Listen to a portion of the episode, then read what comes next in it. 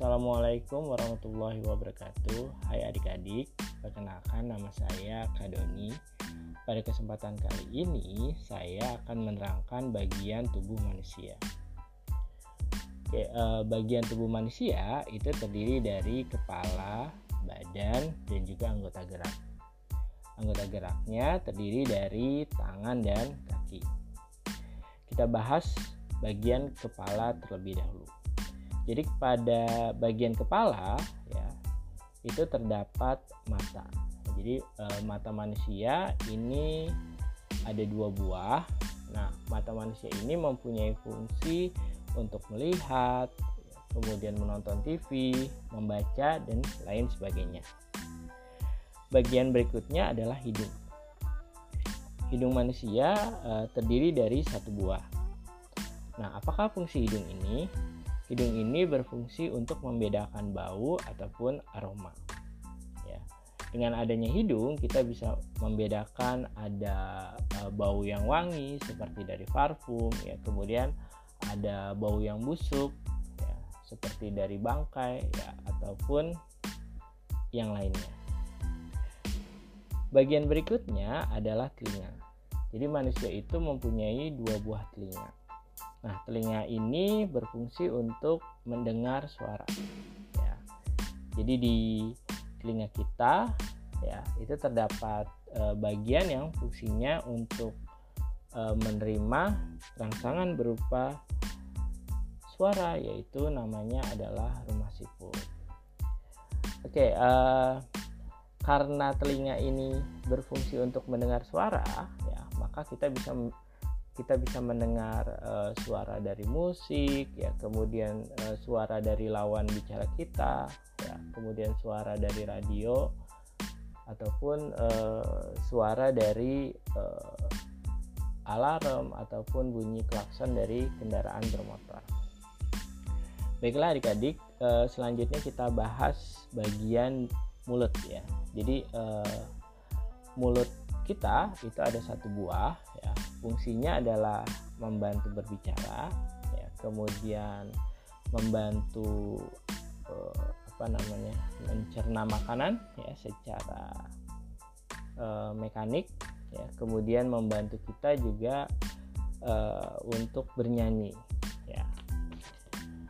Oke eh, di dalam mulut itu sendiri ya nanti kita bisa temukan adanya lidah dan gigi nah kita bahas dulu untuk bagian yang lidah. Ya, jadi lidah manusia itu ada satu buah. Nah, lidah ini berfungsi untuk mengecap rasa. Ya, bagian-bagian lidah ini mempunyai uh, kepekaan tersendiri terhadap rasa-rasa tertentu. Ya, sebagai contoh, misalkan pada bagian ujung depan ya ujung depan lidah itu dia peka terhadap rasa manis ya. Kemudian ujung belakang peka terhadap rasa pahit kemudian tepi uh, depan ya peka terhadap rasa asin dan bagian tepi belakang itu peka terhadap rasa asam ya. Selain untuk mengecap rasa ya lidah juga berfungsi untuk membantu kita berbicara ya. Jadi kita bisa berbicara seperti ini itu uh, ada uh, pengaruh dari dari lidah. Oke, bagian berikutnya yang kita bahas adalah gigi. Ya. Gigi uh, di sini ada dua macam yaitu ada gigi anak-anak atau dikenal dengan nama gigi susu dan juga ada yang namanya gigi dewasa. Oke, uh, pada masa anak-anak ya jumlah gigi itu bisa mencapai 28 buah ya. Kemudian nanti gigi eh, anak-anak atau gigi susu ini akan diganti dengan gigi dewasa. Nah, ketika kita dewasa ya, jumlah gigi kita itu bisa mencapai 32 buah ya. Jadi jumlah gigi dewasa sebanyak 32 buah. Oke, uh, Gigi di sini ada banyak jenisnya ya di antaranya ada gigi seri yang fungsinya untuk e, memotong ya. Memotong makanan ya. Jumlah gigi seri di sini ada ada empat buah ya. Kemudian ada gigi taring yang fungsinya untuk merobek ya. Eh, gigi taring juga jumlahnya empat buah. Kemudian ada gigi geraham yang fungsinya adalah untuk menggiling atau menghaluskan makanan ya.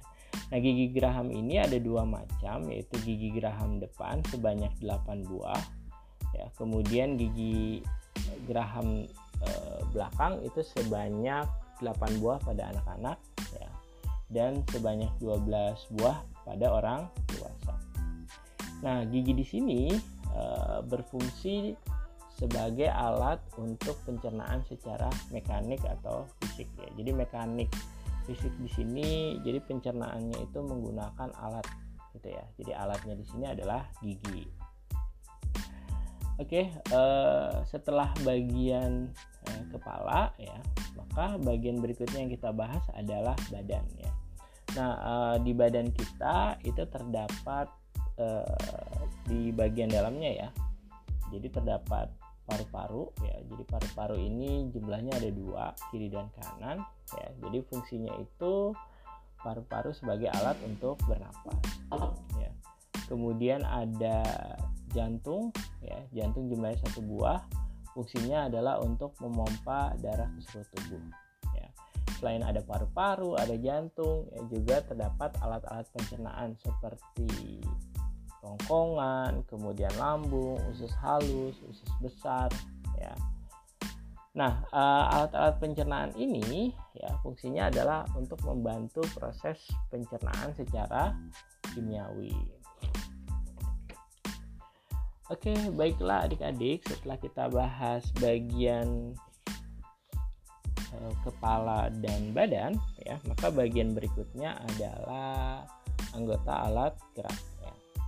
seperti yang sudah dijelaskan sebelumnya ya jadi anggota alat gerak itu terdiri dari tangan dan kaki ya jadi tangan kita atau tangan manusia di sini jumlahnya ada dua buah ya fungsinya di antaranya adalah untuk memegang benda kemudian memindahkan benda ya eh, dan lain sebagainya Kemudian kaki di sini eh, pada manusia jumlahnya ada dua buah ya. Fungsinya adalah untuk berjalan, berlari, ya, kemudian untuk memanjat pohon juga bisa ya dan lain sebagainya. Ya artinya memanjat pohon butuh uh, koordinasi kerja dari tangan dan kaki.